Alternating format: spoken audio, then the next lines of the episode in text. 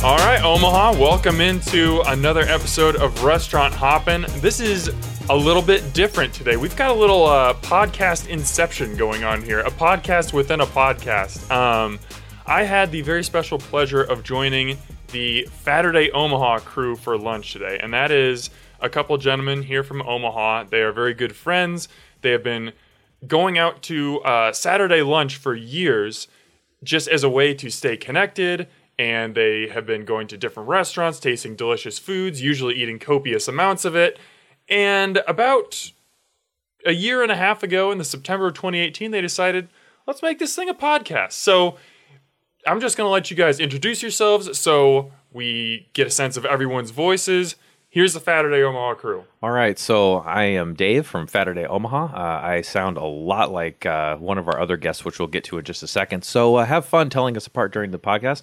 Um, yeah, we've been doing this since uh, twenty eighteen, and uh, we love food and love eating together, and the camaraderie in food uh, keep us together and give us a chance to catch up on the week. And Dan, we are very happy that uh, you are having us on your podcast, uh, as uh, I definitely enjoy what you do as well. Oh, thank you. It's my pleasure. I am the other member of the trio, uh, most, most most times trio. Uh, I'm Sam. I've been uh, knowing Dave for, for many, many, many, many years. Uh, T J about the same amount of time, which is the other fellow. Um, I just like to eat food and talk about it, and I'm rather crass. I'm T J. I'm a medium level of crass, and I sound like Dave. so so those are, that's your Fatterday Omaha crew, everyone. And uh, just right off the bat, Um, when you get a chance, whether you finish up this episode or you go right now, look these guys up on iTunes. It's the Fatterday Omaha podcast, just Saturday, but with an F instead of an S.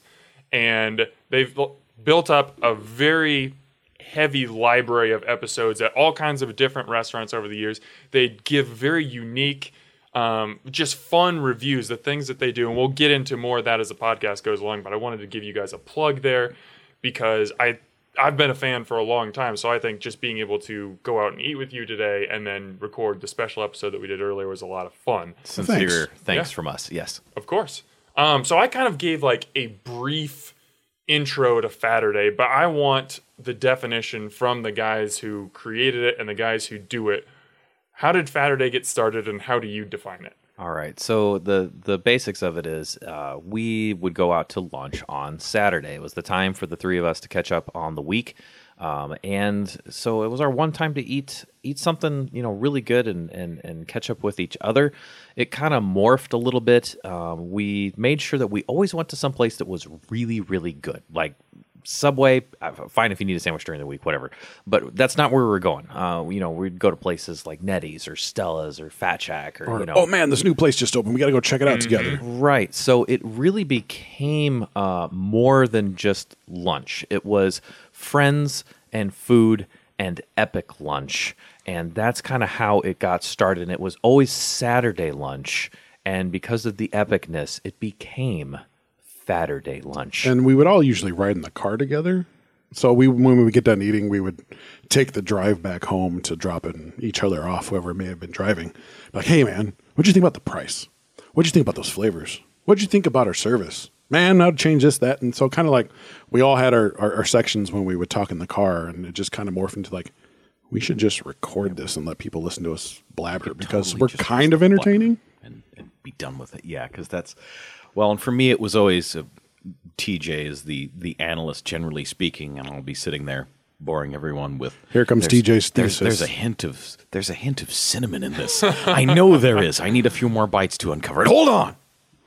And and so we there there'd be enough analysis or camaraderie between us that yeah, we just kind of decided at some point we could just put a recorder down in front of this. It'd probably be interesting. And two, Paul, just real other quick notes, too. I know Sam and I get asked a lot at work, like, where should I go eat? Yes. Okay. Uh-huh. So there's, I, I'm sure you oh, do I as know well. That, I know that, yeah. So that's that's part of it. And the other thing is uh, T J and I usually eat real small during the week. We eat pretty tiny. And so Fatterday not only needs to be that friendship and taste, but uh, we're looking for some really good stuff because this is going to be our meal for the week. Like, this has got to be a good thing. So mm-hmm. there you go.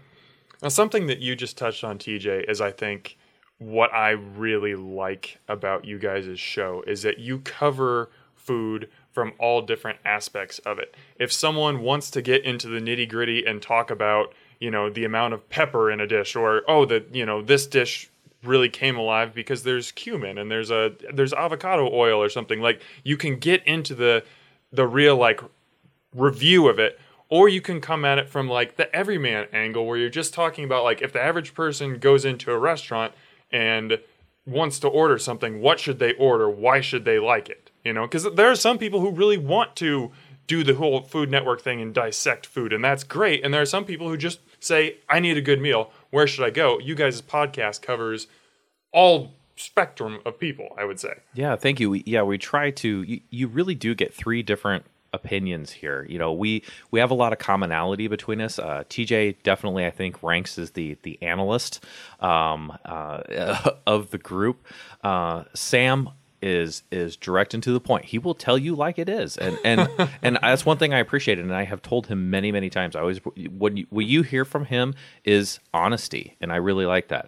Uh, I I think I'm the perpetual optimist of mm-hmm. the group. Yes, um, and so you you really get a few different things, but I think, Dan, you nailed it. Is we try to get into the you know the the depth of food a little bit too, but part of this is when we talk about this is, how are you going to feel? What are you going to experience going here yourself? And hopefully with But, you know, if you take the cross-section of the three of us, you kind of get that. Mm-hmm. And you guys do a great job. You individually rank the taste.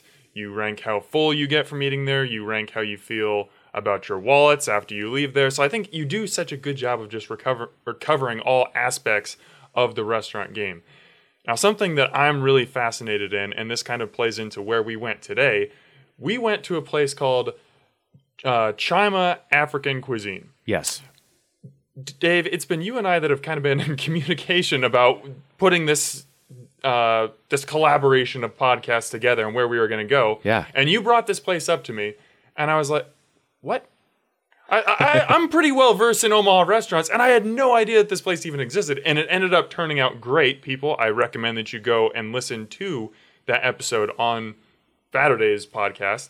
Yes. But I, Featuring th- Dan Hoppin. This, this is a long, rambling explanation into me asking, oh, how do we like those? How do you guys decide? Because there are just so many restaurants in Omaha, so many different cuisines. How do you narrow it down and say, this is our big meal that we are celebrating this week, and we are dedicating it to X restaurant? How do you well, go about easy. that process? We have a fat tome. We it is a, fat a book. Tome. We have a book bound in fat, inked in cholesterol, where we have written down names of of restaurants that we find, and then we just pick one off of there. I mean, it's not really inked or anything. It's are, just a spreadsheet are you revealing, document. Are you revealing the existence of the Calorinomicon? Uh, sorry about that. I mean, it may or may not be a Google Doc, but... Um, it is a Google Doc, and uh, it's just a list of restaurants you want to try. Yeah, so I, I, I will tell you, I, I love combing the Omaha landscape, and so a lot of this is... So if Sam notices something's going to open up, it'll usually be, hey, Dave, you know, mm-hmm. let's let's take a look at this place. Um, I have dug through the depths of Yelp, like, spelunking Indiana Jones style, like nobody's business, to find things. I've driven by places and gone, oh, that's new. Let's check this out. So there is a little bit of pre-research that's done to hopefully identify something that might be a Fatterday worthy spot, you know, because if it's, you know, Jimmy's uh, plain oatmeal shack, um, man, I I got to check those toppings and see what's going? going on there. Right. Yeah, exactly. Um, you know, okay, you know, maybe, but uh, do, do you put bacon on it? Okay, maybe we're we're somewhere. And and to be clear, too, even though the name is Fatterday Omaha, uh, it doesn't always have to be, you know, a nacho cheese bowl. So when we're yes, looking at, oh, okay, you're right. But, uh, you know, all types of cuisine are open. Right. So it has to have interest. So it, it really is all of those aspects. Um, the uh, I'll give a shout out to the Omaha Food Lovers Group. There's mm-hmm. people bringing up new places there.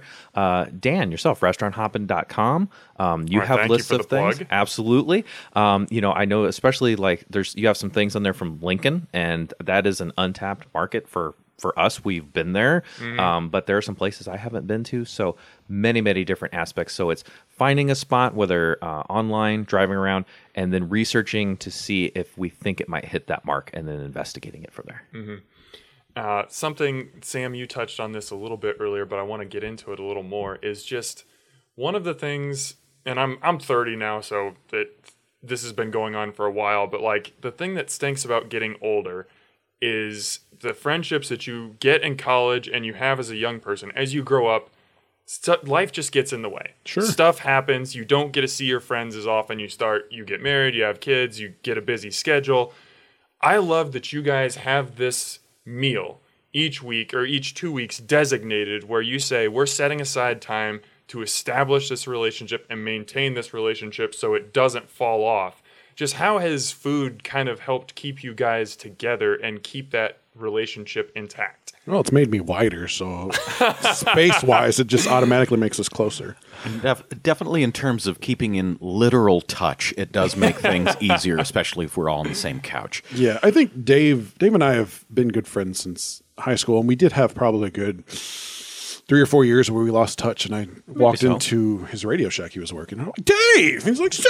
I'm like, oh, you know, kind of hooked up, and he gave me a C D to listen to, and we kind of rekindled our friendship from there, and we've always kind of kept in touch. And, you know, we're old men now. We have children, significant others, and lives and stuff. But uh, I think Dave's one of the few people that I can sit with in a car for six hours, and we can keep conversation going. For all six hours. Mm-hmm. And we've known each other for absolute years. Like, I'll, I will think something, and he will come out and say it, or I he will think something, and I'll say it. It's just one of those weird symbiotic relationships, kind of. Yeah. Where we're in each other's own headspace, and we can just riff off of each other constantly without without effort. And mm-hmm. It's one of those rare friendships. I think I have like maybe two other people I can count on where I can really do that with. It's just we're cut of the same cloth relatively. I don't really know how to say it other well, than that. Yeah, and I think the, the, the tradition has kind of formed itself, you know, going out. And, and I have to say it's interesting because I think I'll, I'll speak for the three of us and then let the other two of us speak for themselves. Um, but it's one of those things where if we miss out, like if Fatterday doesn't happen, It just it kills my weekend, man. It's it's oh, become sure, yeah. that much a part of my weekend. Like if I don't get to make that happen, so we go to great lengths sometimes to make something happen so it occurs. Yeah, yeah. yeah. Whether whether if it's rearranging it to a Friday night or a Sunday afternoon or something during the week, we try to make it happen some way or another. See, and T J is the the erstwhile third. I'm I'm out on a good number of episodes. I have a lot of other things happening, but I'm I'm gonna put it to you this way.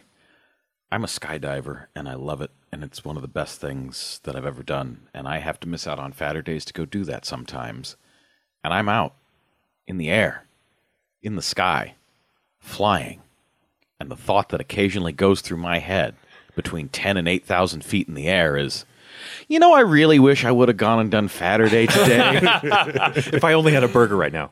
Uh-huh. So it's it's definitely, it, it's a great way to keep together. It's especially Dave and Sam. I am I am an introvert who just enjoys the fact that they can hold that conversation and will either throw in an aside or T J's nine-hour-long fireside chat. One Which or the we other. love. We absolutely love. But uh, I think uh, I think those guys, and I to a lesser extent, we would find something. If it wasn't food, it would mm-hmm. be something. But food is a good place, and it's I'm starting to see it as a cultural trend, and Dave's pointed it out on social media. You're you're seeing it more and more. We aren't all watching A B C, N B C, C B S anymore. We aren't talking about that one episode of something or, you know, maybe the Super Bowl, but on the whole, the the game last night, it's less and less of a thing for people, those common cultural moments. And we're starting to see a lot of people using that as as the common point, the touchstone everyone eats. To, to relate to each other. Right. Mm-hmm. Everyone eats, everyone enjoys food, and we're all we're looking for that restaurant or that pop-up, and that's very much the way we as a culture, especially millennials and younger, kind of relate to each other. And for us it's it's just a good spot to be. We we like to analyze, we like to create, we like to to find new things and experience new things, and we can do that pretty reliably week over week and get together this way. The other quick an- anecdote about food as well is you have to eat. So mm-hmm. it's like when you're driving in the car, hey, listen to, you know, the Restaurant Hoppin' podcast because you're in the car. What else are you going to do? You're, you're driving. You have time. Everybody's got to eat. So what a great opportunity. I got to eat lunch on Saturday regardless. I'd rather make it really, really awesome. So, you know. Wow. Just let me uh, wipe the tear away from my eye real quick. that, that was really beautiful. You guys laid it out so nicely there. Um, I think a big reason why people should listen to your podcast and why I enjoy listening to the podcast so much is you just have a unique way of breaking down the meals that you eat. And something that I love is, in I feel like at least once an episode, you come up with some kind of new term that, that, that gets used. Whether it is, like, instead of calling pizza crust crust, it's now a pizza grip. Right. Instead of calling a bun a bun, it's a burger holder. And a good burger, or, or a good bun, like a solid one, is a burger holder plus. Right. Like, stuff like that. Or, like, Sam It Up means add cheese sauce yes. to something. And, of course, there's the ever-famous Croist, which makes more appearances in just about any term. Just h- how do you come up with those things? Do they just happen on the fly and they all of a sudden it's just, just like, let's just go with it? On the fly. It's just, uh, we're very, we've been creating stuff for quite some time. We have various things, yes. Um, you know, just to speak on Dave's and T J's uh, past, their their father's an engineer. He just makes stuff. Mm-hmm. Dave makes stuff. He creates things. T J makes stuff. He creates things. I do the same. Like when we were at lunch, I, I do music on the side. You know, I mm-hmm. made a big order. I was like, I create stuff. And this is, it's just, we're naturally creative people. And I, we're witty, I guess. We're humorous. I think so. Ish. Yeah. Our, our, our, our, yeah, ish. We're, we're humor. Yeah. I, I would say we, we like to be witty and humorous. I think we all like uh, wordplay yeah. and uh, things just naturally happen.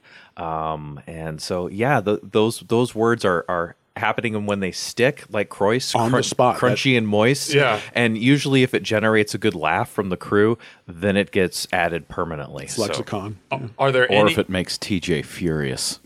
Like zip I'm codes. Looking at you, Worthy. Oh, Woody and Woody and oh, T J right. hates that one. Are there are there any other ones on the ones that I mentioned that stick out to you guys? Like well, immediately come to mind. Well, I'm glad you asked, Dan. So there. Um, do you have a Do you have a dictionary? Uh, as a list? Yes, there is actually a a fatter uh, Fatterday glossary in That's addition beautiful. To the tome. Um, I will give you a couple. Will that be coming to Barnes and Noble? Uh, we should publish this thing, but I'll, I'll give you a couple other ones. Uh, there is the food mat, a mat like kindergarten story time where you can eat your food on the floor. Um, when did we coin food mat? Oh, I know. Yeah, and I, remember food mat. I, I have to say, uh, one of the ones that I also really like is bun leather. Bun leather. That is, yeah, bun leather is tight. That is the outside of a, a burger bun. And of course, uh, you can have a, a nice sheen, a burger sheen, burger or, sheen, or yeah. you know, sheen on your bun leather if you have like a brioche bun with, with butter on it. So yeah, there, there, there's a list. There's a list. I love it.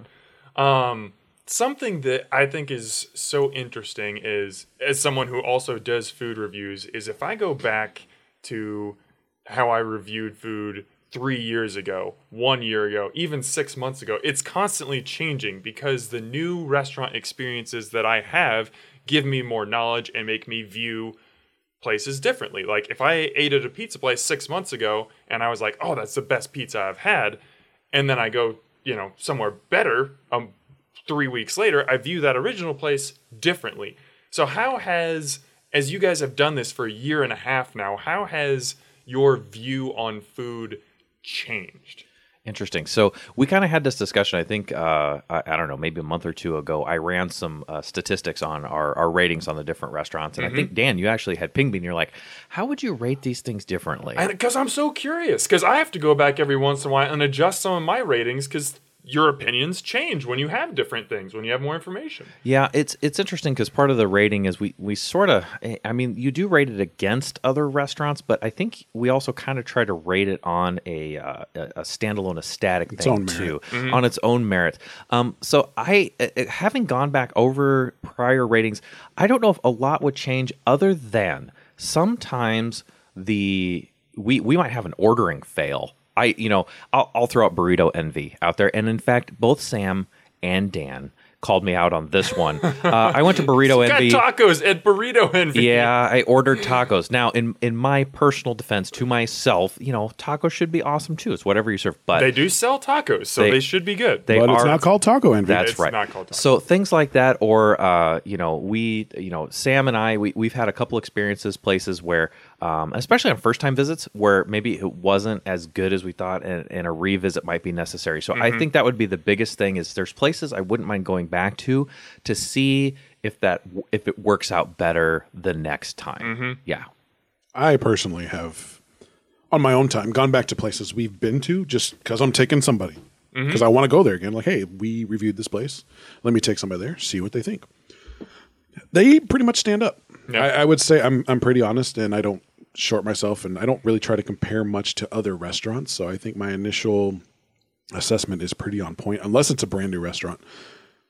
Like some places we just went, who will need a, a six months break before I decide to actually go back there and review. Because we did not podcast. Because yeah, yeah. You know, when you have nothing nice to say, don't say anything at all. So, um, but yeah, they're they're. I, I think my my reviews would probably stand the test of time because I, I I give it merit on themselves and very rarely try to compare them to to other places of what they are, unless they're a brand new restaurant and they're just trying to get their stuff together. So yeah, I think it would hold the same amount of water. I, I agree with that. Just. To further explain like where I'm coming from, like I'm going to use a specific example. The way that I viewed brisket changed after I ate at Smoke and Barrel. Okay. Okay. So, so okay. like right. the way I, the way that I judged brisket beforehand, I thought I'd had really good brisket, and then you have a different level of brisket, sure. and it's like, okay, that other brisket can still be good, but I've I've been to the mountain. I've been to the top, and, I, of the and I've looked yes. down, and I've seen that gorgeous view. And there aren't other briskets up here on this mountain. They can be close. Maybe they're ascending as well, but they're yes. not quite there. So I think the that's kind plateau. of what I was getting at. Yeah, pizza plateau. I was gonna say, yeah, I, I, we there are some easy outs in this conversation, and I'm going to use one of them up now because Pudgy's ruined the pizza plateau for me now. And since unfortunately he's closing up shop. Uh, the pizza plateau has Rescinded. has returned. Yeah. But yeah, there there are some of those that, uh, for me, Smoke and Barrel was, I've been waiting for that barbecue that I was certain that could exist. Yeah. And then I went there and went, oh, it exists Your now. Eyes are opened, yeah. But Pudgy's was that, uh, that rocked the landscape. I believe we went into some detail on that one. So yeah, there, there are some of those that make that big change. There is a, a certain place that we may repodcast on, so I can't name it. But they make things with uh, with a grip and cheese and toppings. And uh, you and Dave have uh, have discussed this particular place before. And interestingly enough, going back, and I will say this about most of our early reviews, there are some of them like B and B Classic Dogs. I think we did we hit fives on that or we hit real you close? You rated it a five, sir. Yeah, okay. I gave it a five. I would not give it a five now. Mm-hmm. Do I? Would I still love to be able to eat there? Yes, again. This is another easy out. I could pretend it's a five all day because you'll never know. Because it's closed, yeah. Exactly. But I would review that differently. But most of them, the number holds up. The Frampton scale number holds up very well in almost all the early reviews. But with this pizza place, and I oh, now I said it. I'm, I'm getting closer to naming it. But I think I with, know what you're talking about. Uh-huh. If you want to name it, we can. Well, if we're going to do re-review, I don't want to okay. okay. spill we won't the beans spoil too anything. Much. But there, there is a spot, and yeah, I, I think you have an idea of uh, of which one it is that we reviewed somewhere in the middle, and I like the number on it. But my my wording on the review, my level of uh, of positivity and exact thoughts on certain things would change drastically. And going back when Dave published the stats, I found that about a whole lot of them. The early reviews where now I've eaten more places and I would, wouldn't think as well of certain things, but the number's still good. Mm-hmm. Mm-hmm. But the review would be totally different. Mm-hmm. Yeah, I think, Dan, I think you nailed it with the brisket comparison. When you hit that next level thing, you you do kind of reset like, oh, wait a minute. This is this is the stuff. So, yeah, I, I could see that changing things. And, and maybe to your point, T J, maybe the numbers hold up okay, but maybe the the finer detail would shift a little bit. So now we've, we've been talking about the numbers and the ratings, and I think we even had that we dropped in a mention of Frampton. For people who aren't aware yet, I think we need to talk about the Frampton. And this comes with a confession from me. Oh, I love it. Is on many of my episodes, usually not when I interview chefs, but when I just have other people on, I ask them at the very end of the episode for their I Got You restaurant. I Got You restaurant, Which yeah. I, I define it as if someone comes in from out of town and they say, I want to eat somewhere unique in Omaha, take me somewhere awesome. And I say, I got you. This is the one place I would take you. I stole that from you guys because that's your idea. And I'm happy to admit that right now because it was brilliant. And as soon as I heard it come out of Sam's mouth, I was like, good God, that's amazing. So that plays into the Frampton scale. Just talk about the Frampton scale, how that was established, and how you came up with that just beautiful way of describing it. Can, can we it. do the genesis of the Frampton? I think I we I think we ought. should, but I but real quick, since we're we're doing confessions, yes. I, I'm going to add one since since Dan published that out there. I, I have to uh, confess and thank Dan Hoppin uh, for writing up your Twitter story on how you talked to Jess and Paul at Block sixteen and got your uh, burger on their menu. Yeah. Uh, that is how the Fatterday Saturday special at Block sixteen happened, because I saw that and got a hold of uh, Jess and Paul. Okay, so we're even. We've, yeah. we've ripped off each other enough. Yeah, yes. yeah okay, there's, good. there's there's there's no bad blood here. It's it's it's all good. So the the the Frampton scale. So when Fatterday started, if you listen to like the very first two episodes, so the very first episode was at Fat Shack, rest in peace, and the second one was at Taco Company. Um, so a Taco Company, not a, a messy, sloppy place. However, at the end of that episode, we actually do a review of making a Twinkie wiener sandwich, which if you haven't had one before, it's a cold hot dog on a Twinkie with spray cheese. Okay? Um, and it comes from the Weird Al Yankovic movie U H F. Anyway, Fat Shack, on the other hand, can be a very messy place. They used to have the Shack Attack fry and all this big stuff. So the Frampton scale kind of started as the overall review of, you know, how big, messy, and of course tasty everything was. Mm-hmm. As time went on, the the Frampton scale morphed a little bit, and, and I should back up because I think I know what Sam maybe wants wants to get to. Um, the Frampton scale actually came from a fictional character we came up with whose name was Frampton. And we decided Frampton was the largest individual you could possibly imagine, exceeding physics. Um, and and he, he originally was going to make appearances on the podcast and talk about things like how he had a gravy flagon with him at all times. Well, it eventually became a gravy flagon collection that he kept out back in a special house. With the And then he would wear a... He had, he had a food tunic. So he'd wear the food tunic to catch his food. Okay, so Frampton was originally a character that might have made appearances in the podcast. Okay. He never did, okay? But, his, but he does make appearances saying gravy. Oh, gravy. gravy. Yeah. That's true. That's true. He that does is, live on. That yeah. is true. That is his essence. But but what it became was the, the Frampton scale then just became our Fatterday Omaha overall scale for a restaurant. Uh, that's kind of our final review. And, and, and Dan, I'll let you, you know, kind of let me know what you more you want to know about it, but uh, um, it is it is definitely our overall review, and because that's our special place to eat, um, it has to rank on that scale for you know for a special place to eat on mm-hmm. a Fatterday. Yeah. Well, Sam Sam was the one who came up with that description of you know if someone is coming in from out of town on a scale of one to five, going by those half point increments, half steps only. What is the likelihood that you're going to recommend this place? Um, so just. So we can give people some ideas, and I, I have a few in my head just from memories, but what are some of the highest sure. rated Frampton places? So it, I, I know there's a special one for me. This is just my, this is the obligatory Block sixteen show. Yeah, let's, let's just get that out of the way. We'll just throw that one out there. um, so for, for our first year, uh, Block sixteen, uh, I mean, we love Block sixteen.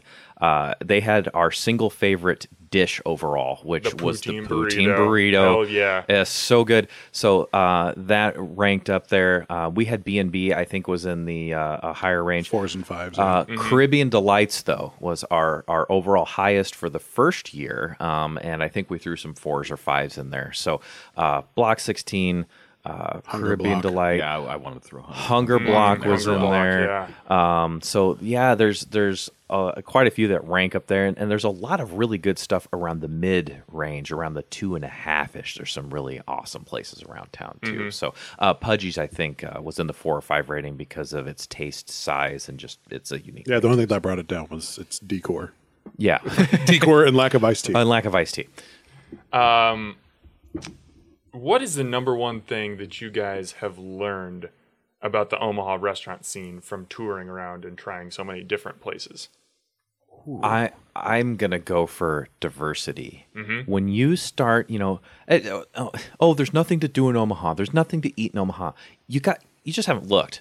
The amount, and especially within the last five or ten years. Oh yeah. The amount of excellent food and diverse food around this town. What, what do you want? The only the only market we don't have anymore, you cannot get a pierogi or German food is is few and far between in this town. And now deep dish pizza. And deep dish yeah. pizza is now, now that Pudgy's is yeah no yeah more. It's shrinking. So I, I think for me it's it's diversity and uh, it it takes a little work to find those small shops, but it's totally worth it. So mm-hmm. that that'd be mine. Yeah, one of the things that I've learned doing this podcast is a lot of people don't tell other people about gems.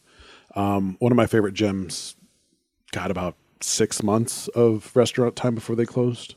Bruce uh, Bruce Leroy's City Walk. Oh, the Soul Walk. Soul Walk. Soul Bruce Walk. Lee's Soul Walk, which was a Asian soul food combination fusion thing, and the place decor was amazing. Everything on the inside, it was kind of like GoJo's is now with the, the urban spray painting on oh, the inside. JoJo's, yeah. JoJo's, excuse me. Uh, but they also had, their menus were T Vs Whoa. with Nintendos. Oh, like they had the awesome. They had the Kung Fu menu, or the Kung Fu video game, but morphed into a menu. So it looked like Kung Fu was playing on the video game, but That's it was actually incredible. Their menu. They had a Super Mario Brothers menu, and they had like all these different T Vs, and hip hop was playing twenty-four seven inside the thing, uh-huh. unadulterated. They had a mogwai stuck in the corner, and the place was just freaking amazing. One, it would have been a five Frampton for me easily. They had like um, it's like catfish cat, fried cat, rice, yeah, catfish uh, lo mein. They had uh, pork cheek char siu. They had uh, just really cool. They had. Um, Mac and cheese egg rolls, mm-hmm. just really cool stuff. No one knew about it. Nobody. Mm-hmm. I would tell people, I'm like, "Oh, that sounds really interesting. I'll probably go." Nobody ever went. That's I hate that. Like, there's so many cool and great places that people don't speak up and tell other people about, and then they die. Hung- well, and you Hunger never get Block. It again. Hunger Block is tucked away in Rockbrook. Yeah, mm-hmm. and they're they're awesome. Mm-hmm. You know, go get the Perea Mixta and, and go live life. It's it's awesome. That's, yeah, that's one thing I've learned. Yeah, that's the type. There are just so many places like that, and like we were talking about Pudgy's earlier. Like location matters so much for a Very restaurant. Very much so. If you you know if you're not in a location that people are just going to drive by and be enticed by, it is even if you have amazing cuisine. It can be hard to make it. Like making yep. it as a restaurateur is very, very difficult yeah. in general. So yeah, to have that platform where you guys can tell people about new places, I think is really, really cool. And that's something I love about your podcast is you go to places like Stella's, like Block sixteen that, that everyone knows about. And those are the favorites. But you also go to um, Chicana. You go right. to, you know, uh, like the place we went to today, Chima. You know, you go to these places that when I see it pop up in my podcast feed, I'm like, where did they go? I don't even know what this is. And then right. I listen to the episode and I'm like, okay, now I'm making my reservation. So I right. think that's really cool. Uh, T J, your misconception. Or no, not misconception. F- favorite thing you've learned. I'm jumping ahead. It's. I mean, I'm going to echo everybody else here. It's.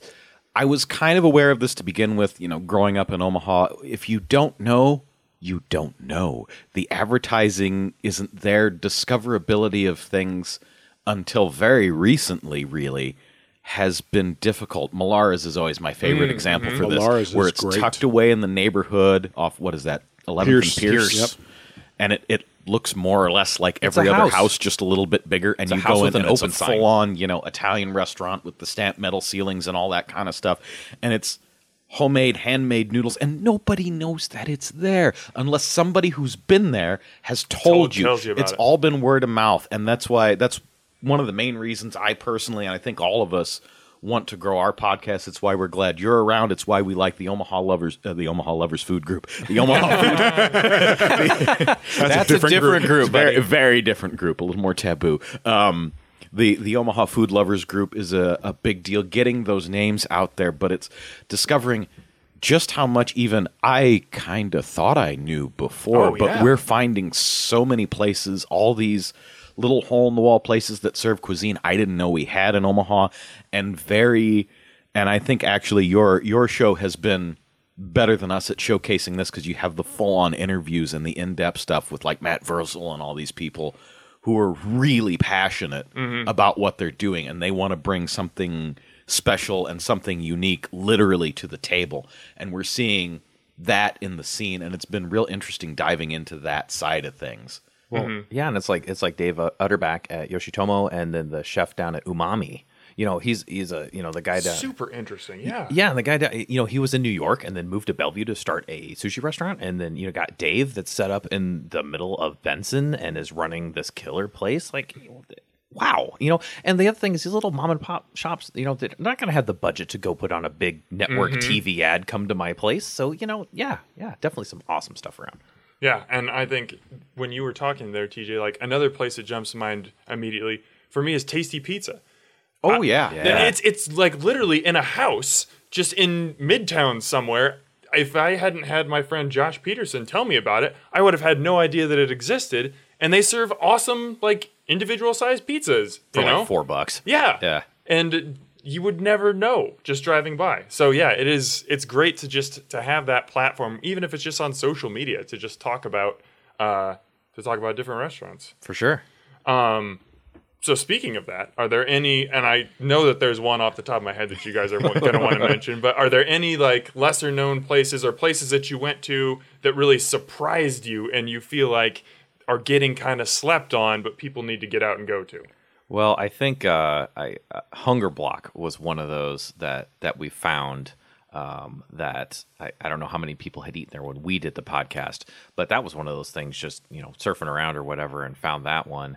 And uh, that was quite the pleasant surprise. Mm-hmm. And I was like, oh my gosh, and they're doing these crazy burgers and, you know, South American food of all different types. And then that milkshake they have is just ridiculous. So, I mean, that's that's definitely a... I'm a two-time champion, place. By the way. Are you two, two milkshakes? Attaboy. Yeah, yep. yeah, there you go. So I'll, I'll throw Hunger Block out there. Uh, for me, it was Chicana. Uh, yeah. I have eaten at that Romeo's with a former person that I know so many times, not knowing that that place was there. And then I go there and I'm swept off my feet by the decor. Yeah. And then the food is, you know, like I said, a broke Rodizio. And I love Rodizio and the fact that I don't have to drive to Lincoln to go get Rodizio type foods right here in Omaha was quite amazing. And it's just like you're taken to a completely different place of the earth. Yeah. So. Speaking of those, those terms that you mentioned earlier, Dan, uh, uh, Chicana has the best food couch. That would be a booth yes. um, in all of Omaha. Yes. Without they, question. They have blankets. See, and my go-to was going to be Hunger Block. You've already... Uh, oh, stole it from you. Yeah, you've already been there. Um, well, while you look, oh, I can't believe you guys haven't said Caribbean Delights yet. That's the easy cop-out. I know, but oh. we need, it needs to be mentioned because oh, that's one of gosh. those places where I feel most people don't know that. That's... And and I haven't even been there yet, and that's entirely my fault because you guys have done a great job trumpeting it. But wow, I, I can't believe T J, I you want to talk about Caribbean Delights? You need to because I mean, I mean, I could. Mine, honestly, I, I had forgotten it while thumbing through this list here, but Mouth of the South for me, but I know it's it's well known for others. And closed. But we, yeah, but we drove by it for however many years until we finally did the episode on it, and it was phenomenal. I had, I had no yeah. idea and didn't know anybody who'd eaten there either. I, I think real quick that... I think real quick that uh, Smoke and Barrel for a little oh, bit yeah. was slept on because it's in such a weird spot. Def- mm-hmm. Definitely a was. Yeah, not anymore. But yeah, I, I can't believe I didn't pull that right out. But yeah, Caribbean Delight for sure. Um, over off of seventy-second and Blondo. And uh, it's amazing. You would never, you don't even know what's there. and But it's amazing. Go eat there and get get the jerk chicken and a, and a beef patty. And cocoa bread. Oh, yeah. Ladies and gentlemen, for our slept on restaurant, Big Green Q. Not wrong. Good barbecue, very unique. I don't even know if they're serving. Are they still serving I'll, out of the brick and mortar? Do you I'll, know? I'll help you out. The brick and mortar spot, I believe, is closed for the moment, but I, they're starting a new venture called Trucks and Taps, I believe, in combination with Dire Lion Food Truck. And so it sounds like they're going to be serving food again. Yeah, hopefully they, they get the Besides press the food truck. Because they had...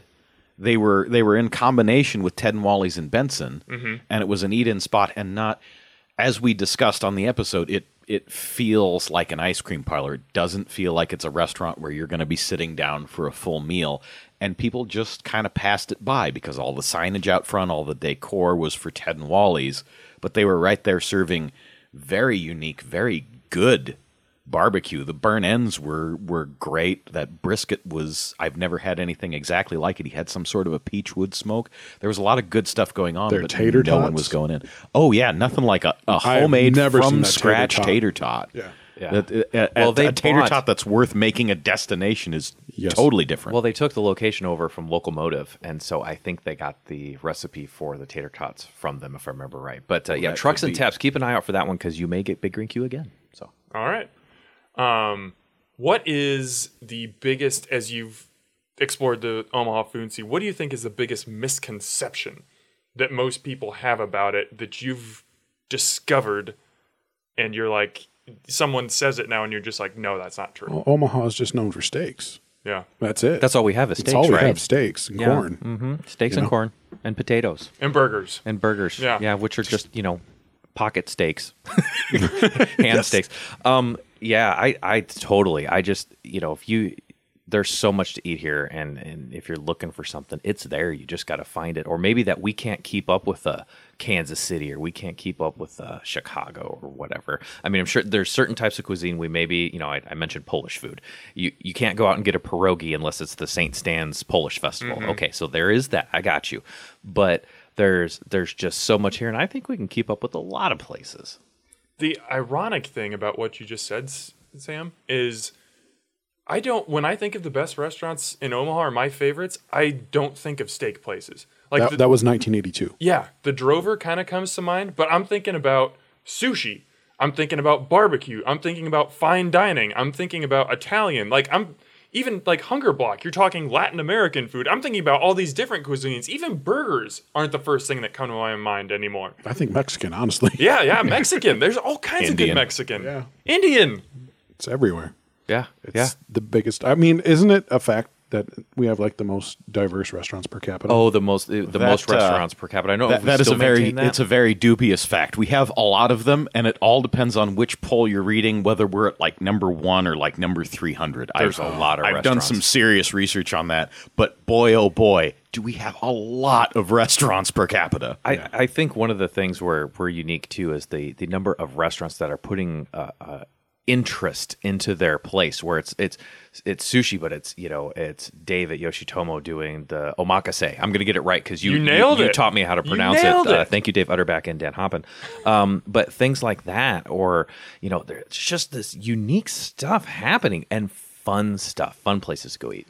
Well, I suppose that's the the degree to which our population is cosmopolitan. There are a good number of other nations represented. That we have a, a reasonably sized segment, but like uh, Vietnamese are a good example. Mm, mm-hmm. I uh, I work at a place with a man. I want to say we're close to a quarter Vietnamese. We have a lot of Vietnamese people working there just by whatever coincidence.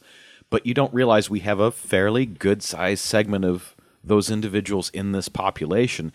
We have a lot of people from other countries, a lot of people from various African nations. I know quite a few Togolese dudes, and we have potential for a great deal of ethnic cuisine, and now we're finding that, yeah, people are opening up restaurants and bringing the food of their, their home country to our our little uh, little to hamlet here, middle of the United and, States. Yeah, we have we have enough business that uh, brings in people from all over. We have people uh, coming in from different countries, different places to live and to work here, and they're bringing the food of their home country here, and it's it's playing out in the restaurant scene. If you can find those holes in the wall, those little places here and there that have something very different, there's so much to offer here that you would not expect. Mm-hmm.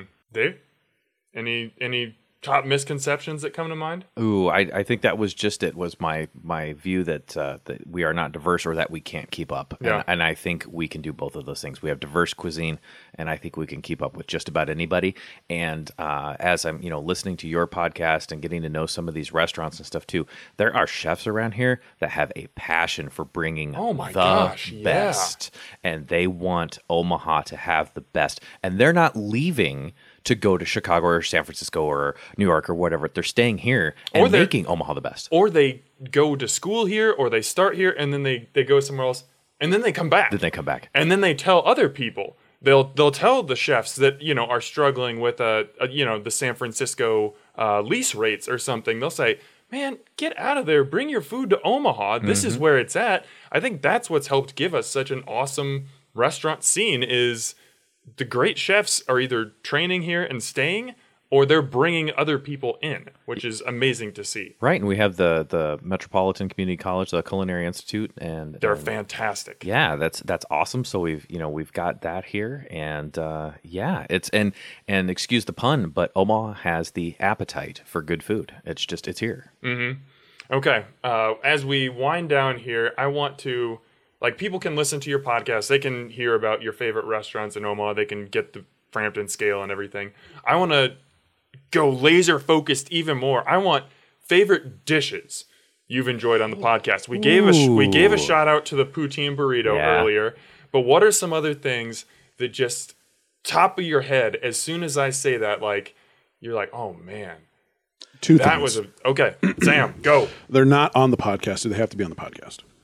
No, you talk about things that aren't okay. on the podcast. Rest in peace. To. Rest in peace to Build-a-Burger, first and foremost. Build-a-Burger had a creation that I made that I loved so much. um, I made, because Build-a-Burger was exactly that. They gave you different patties, different buns, different toppings, different cheeses, different everything. And they had a plethora of options. So I made a Swiss cheese donut peanut butter bacon burger that I absolutely adored. with every artery in my clogged heart. And I miss it intently. And then the other burger that Dave had a hand in creating that I also ate, chili cheese, Velveeta mac and cheese, actual mac and cheese, mm-hmm. uh, hot dog, uh, chili, bacon, double burger. Wow. I miss those things extensively because I, as we talk about on our podcast, am the burger boss, the burger king, the burger captain. Burgers are my jam. I miss Build-a-Burger. Those are some of my favorite things I've ever had. R I P Build-A-Burger. All right. Okay. Here we go. So things, uh, man, the brisket at Smoke and Barrel yep. is life-altering. Uh, something that might get slept on a little bit is the Nashville hot chicken at Block sixteen. Yes. Uh, so good. It is solid every single time. Sam, that's, Sam is not a huge chicken yeah, fan. Yeah. If you, if T J and I love fried chicken and have driven uh, to great lengths and drug Sam to places for fried fried so chicken. That, uh, that yeah. said, Sam is usually right uh, for Block sixteen chicken. I'm going to go for it's not just chicken. Oh, that's true. It's I was just doing plus. It as the joke. yeah. So, um, and uh, the the jerk chicken at uh, Caribbean Delights yes. is life altering as well. That's that's just so good. So that's one of the places where I'm like, no, that's not just chicken. Yeah, that's true. that's true. That might be the only place you order chicken on purpose. So I'll I'll throw those spots out there. Okay. Hmm. Well, we've gone over briskets, and I I already kind of gave the plug to Big Green Q on that. I don't know if he always uses peach wood, but that fruit wood smoke was ridiculous. Mm-hmm. Um. The the first one in my head is Hunger Block. That I don't remember the name of it, but that meat sampler yeah, thing the, they the have. The Perea Mixta. Uh-huh. Oh, very, oh goodness, very good. Yeah. Yes. Served on a wooden shield. Yeah, absolutely. It it feels rustic and meaty. And can we all say it comes with the what sauce? It comes with Guasacaca. Guasacaca. Oh, Guasacaca. oh yeah, the Guasacaca itself, all uh, all sound effects and jokes aside, that Just, was that was a mighty fine discovery, and uh, I have... totally stolen that I- idea, found a decent recipe for it, and that's that's one of the party pieces. Discovering that there, and everybody loves. Just I can Guasacaca. Inject that into my veins. You're yes, g- you're going to yes. be you're going to be emailing me your recipe as soon as we get off the mics here because that is one of it's like an avocado cream dream yeah, sauce, cream sauce that you just. You put on whatever you're eating, then Everything. you take a bite, and then you like take the bottle and squirt the rest of it on whatever yes, you're yes. eating. I'm, I'm oh my! Whether gosh. if it's oatmeal, whether if it's hot dogs, it doesn't matter. It doesn't matter. It will make it better. One of the craziest things about it, it's like fifty percent green pepper and cilantro. Really? And I've given it to people who hate cilantro, and they still love it. Even the people because who think it tastes like soap? Uh-huh. I really? hate cilantro. Yeah, okay, safe. there's one. That's right. wild. There's could, a lot of cilantro could, in it. Could How I steal that? thirty seconds to give a shout out to an I, the best item we didn't have on the podcast but talked about? thirty sure. seconds, go. Here we go. Glenn Wheeler, chef at Spencer's, the burger. The burger. No longer available, uh, but uh, hopefully we can get that again. That burger was absolutely amazing. There's a reason why it's called The, the burger. burger. There we go. Ooh, ooh! Here's a wacky one for the vegetarians and vegans out there. Okay. The uh, oh crud, the Beet Burger at Wilson and Washburn. Wilson and Washburn. I, I continually forget the name, but yeah, the Beet Burger at Wilson and Washburn. I think I had. Did we do the Beet Reuben as well? I you, think you, one or the, the other of those is optional. It was a, a, yeah. a one-off, but there is regularly a beet patty device at Wilson okay. and Washburn, and I don't like me no veggie burgers. Those those Beyond patties can go away. But the Beet Burger, buddy, that was something. There you that's, go. That's serious business. I'm going to throw out a couple of my favorites as well because we're here. Um, yeah. I've already mentioned the Poutine Burrito, Croque Croissant from Block sixteen. Everyone yes. knows about that. Oh, yeah. We mentioned Yoshitomo, the Aburi Wagyu. I got to try that. It's near the top of my list. Uh, the Pep, Pep, Pep Pizza from Virtuoso. Oh, with Mike's Hot Honey. Three different types of pepperoni yes. Yes. and Mike's Hot Honey. Oh, yeah. yeah. Among the best slices of pizza. Uh, we Amen. mentioned the brisket from Smoke and Barrel. The short rib from Dario's Brasserie is just like out of this world tender. It has like this red wine demi-glace on it. Tremendous. Nice. And then I'll throw out the burn ends from Porky Butts are just phenomenal. And I, I could go on. I could say the tasting menus at all, Courant, Dolce, all kinds of stuff. I have a lot of other favorite dishes, but I'll try and limit it those are to good, those at this point. Good suggestions. Yeah. So as we wind down here, is there is there anything else that you guys feel that the people should know about um, about Fatterday Omaha as they hopefully stop listening to this and get on get on your feed and start listening to your show? We're just three guys who like to eat food. We're not actual professional restaurant reviewers. We're just three friends who like to go out and eat and and talk about it. I mean, we're not going to be, everyone's not T J, everyone's not Dave, and everyone's not me. You know, we're just three guys who like to talk and eat. Yeah, I, I think, uh, you know, we we we try to do our best to be honest with everybody that, you know, that listens. I guess my biggest thing is, and, and probably me being the perpetual optimist, is if you own a restaurant or uh, you're a chef and you're listening to our, our critique here, and we have three differing opinions. First of all, we care very much for the local restaurants. If you look at our podcast, those are the places that we like to go. We want everyone to, you know, to succeed. We never want to see anybody close or right. anything like that. So, um, you know, and and I worry that sometimes because being, I always say on the podcast, being anywhere on the Frampton scale is a good thing, even at a point five. Um, so if, if you're out there and you're listening to this and a restaurant gets a point five, that's good. That means they're in that upper echelon in the the Omaha scene. So don't worry about that. You know, that's a good thing. So there, there you go. I just want people to know that we have a lot of love for food, a lot of friendship here, and uh, we have a lot of love for the Omaha food scene. Mm-hmm. Oh, everybody's looking at me, but I ain't following that. I'm just going to go what Dave Yeah, that said. Was beautiful. That's a perfect way to end, I think. So uh, just thank you so much, guys, for coming on today. It was a lot of fun getting a chance to feast on African cuisine, yeah. of all things, with you. So everyone should log on to the Fatterday Omaha podcast feed. Check out the in- Uh, the interview, the review that we did of Chima. Check out all the other reviews. I mean, you guys are up, what, in the fifties now? I think so. We're Late getting nineties, very, early fifties. Yeah, yeah, yeah. We, yeah no, we, we are in the, the upper half of the forties, getting close okay. to episode fifty. Okay, yes. I was going to say, you're getting close. So yeah. There's all kinds of content there. It's all still relevant. Go check it out. It's really, really good. And Omaha, just thank you so much for spending some time with us. Thanks for eating. Thanks for eating with us. A Parkville Media Production.